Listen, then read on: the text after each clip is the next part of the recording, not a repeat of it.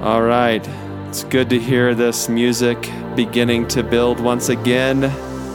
Looking forward to another episode with you today. A little bit later than usual as we have had some family in town and we've been having a good time, but my studio has been otherwise occupied, although I found a little window of opportunity. So here we are on the In Focus podcast taking another fresh look at the Bible and some big Christian ideas and how they wor- bring our world into focus and empower us to live a more eternal kind of life within it. Today, we're headed back into the early chapters of Joshua and a seminal vision of God's people entering into God's promises. If you haven't read these chapters before, or maybe it's been just a long time for you, I would strongly encourage you to go back and take a few minutes to read Joshua chapters 1 through 8. It's a really exciting read with a number of distinct stories unfolding as God's people are finally entering into promises that had shaped their hopes and imaginations of the entire nation for literally hundreds of years through all sorts of impossible and hopeless circumstances until finally, through some twists and turns that only God could bring about, the people were at the threshold of seeing these promises come to pass. Now, this wasn't the first time that the nation had been at the, this threshold. A previous generation had come to this exact same scenario, but gripped by fear of change and fear of challenge, the people became suddenly nostalgic for the way things used to be. So instead of going on with God, they clamored for the security and the predictability of their old way of life as slaves in Egypt. And in doing so, uh, the Bible says that they despised God, words that we, of course, never want to hear about ourselves.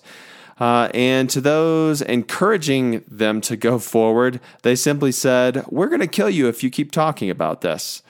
Uh, but now we are one generation later in the story. That previous scenario took place in Numbers chapter 13, in case you are interested in checking it out. But again, we are a generation later now as we come to the beginning of Joshua, and the, the country is back. And of course, because people don't change that easily. We still have the same violent threat, but this time it's directed in the opposite direction. Uh, this time the people are saying, We'll kill you if you refuse to enter. So, uh, still have some anger and some violence issues to resolve. But in any case, at least the people are now looking ahead to God's promises. So, uh, they come to this point, and word goes out from Joshua, the newly appointed leader following in the massive footsteps of Moses. Uh, word goes out to prepare, and prepare the people did. And this time they come right up to the edge, right up to the boundary waters, right up to the point of no return. And this is where we enter the story today, looking at the beginning of Joshua chapter 3, which I will read the first six verses for you here. Then Joshua rose early in the morning, and they set out from Shittim, and they came to the Jordan, he and all the people of Israel, and they lodged there before they passed over. And at the end of three days, the officers went through the camp and commanded the people As soon as you see the ark of the covenant of the Lord your God being carried by the Levitical priests, then you shall set out from your place and follow it. Yet there shall be a distance between you and it, about two thousand cubits in length. Do not come near it, in order that you may know the way you shall go, for you have not passed this way before. Then Joshua said to the people, Consecrate yourselves, for tomorrow the Lord will do wonders among you. And Joshua said to the priests, Take up the ark of the covenant and pass on before the people. So they took up the ark of the covenant and went before the people. So here's the phrase that really jumps out and grabs a hold of me in this passage. You have not passed this way before. And that's in chapter 3, verse 4. I love this phrase. Uh, it's kind of obvious. You haven't been this way before. Uh, it's a little bit mundane. It's the kind of thing that might be easy to quickly read past without much thought. Uh, but something opens up around this little insignificant, seemingly insignificant phrase. A subtle reminder not to get ahead of ourselves, even when we're so close we think we can see and taste the promise, even when it's right there in front of us. There's also, I think, a comforting reminder in this, if we're listening carefully, uh, that God has brought us this far and God will see us through to the end. In the case of the people, there's a river to cross, there are giants to face on the other side, there are battles to be fought. And as of now, the promise, the new identity, the new life uh, that has been so long imagined and hoped for uh, it's close, but in reality, it's entirely unknown. The people haven't been here before. It's brand spanking new. And so we can take comfort in knowing that God knows the way and He is the way for us. Whatever your promise is, wherever you are, as you're peering ahead into the life that you feel like God is calling you, He is the way. He's going before us. He is followable, praise God, and thank God for that. And He is the God who remains with us throughout it all. So I love that phrase. Uh, you have not been this way before. And another detail uh, that really jumps out and grabs me is this 2,000 cubits behind uh, phrase. So if your Bible has a note in it, uh, as mine does. In our terms, that's almost half a mile. So, even at the threshold of this promised land, uh, when it seems like maybe we can just ram this thing home because it's right there in front of us, and even when it finally seems, after wandering through the wilderness, after coming out of slavery, after all these things have unfolded and transpired, it finally seems like, yeah, we can probably see the way forward from here. Um, the word comes stay 2,000 cubits behind. Let God's presence go way out in front of you. In other words, back off and let God lead this thing. So, in this scenario, I love uh, uh, the fact that there's no backseat driving. Uh, this is how it's said again in this verse Do not come near the ark of God's presence in order that you may know the way you shall go. There's some space, there's some breathing room, there is perspective. Um, I also kind of appreciate the fact, if you think this through, that there's no micromanagement in this uh, scenario there's engagement on the part of the people as they follow God's lead. Uh, they are obviously to keep one eye ahead and they keep one eye on the steps that are immediately before them. Now, this seems to be also a consistent feature uh, in the narrative of people participate in what God is doing on their behalf.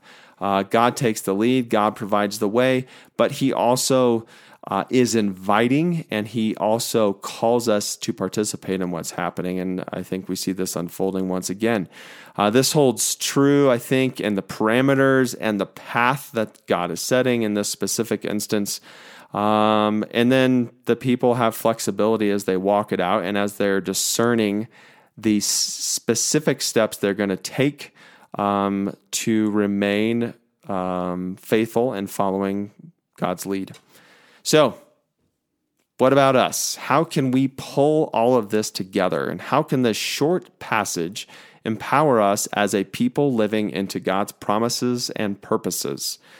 So, even after having counted the cost, uh, this would be unlike the first generation who was not willing to pay the price of change uh, and was not willing to pay the price of challenge or resistance. Uh, but this generation was, and even after having counted the cost, even after having made up their minds to step out into God's promises and purposes, whatever the cost might be. The word here, I think, for us is to keep watching, keep waiting, and keep walking. So let God remain out in front of us, half a mile out in front, in fact. Uh, don't get in a hurry. Don't compete with God to figure things out and work things out and to find the way through into his promises. And uh, this is one that means a lot to me because I feel like sometimes uh, once I get close to these new times in life, these new seasons in life, once they get close enough, I can see it and smell it and almost touch it and feel it. Uh, there's a little bit of an instinct to dart out in front, but this scripture clearly reminds us don't do that. Don't compete with God in figuring things out and in working things out and in walking things out. Just keep following. Um, we want to invest ourselves in watching and waiting. And once there's a little bit of movement, as they no doubt saw the ark moving forward, keep watching and keep waiting carefully, attentively, intentionally, as an act of obedience and as an act of preparation. Watch and wait. Watch and wait to understand. Watch and wait to gain perspective. Watch and wait to gain wisdom on the way before you. Watch and wait so that you can see uh, what's coming and uh, to glean everything possible we can in advance, knowing that we'll soon be walking out the way that God is making clear before us. So this isn't a passive, entertaining sort of Netflixy experience. The people need to watch, and we need to watch what God is speaking and what God is doing before us, understanding that we are going to have to follow. So we're going to have skin in the game, and that makes God's lead even more important. And then, having watched and waited, walk. We go, we follow, we take the path before us. We enter into God's promises and God's purposes.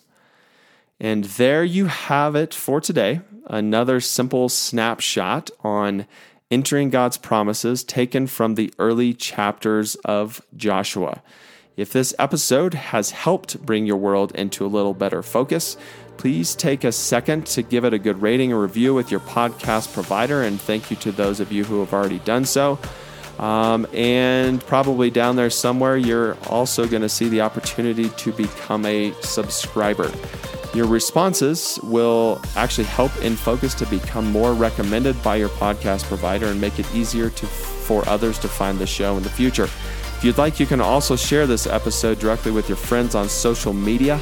A link is provided to this episode in the show notes to do just that. If you'd like to hear some thoughts about something specific from the Bible or a particular big Christian idea that could help bring your world into better focus, please email me using the address that's also included in the show notes. I would love to hear your feedback to help improve the show as well as to talk about how things are going for you as you are stepping out to enter God's promises in your own life. Until next time, thanks for being a friend of the show and for tuning in to the In Focus podcast. May your world continue coming into clearer focus and may God lead you into an increasingly eternal kind of life before Him.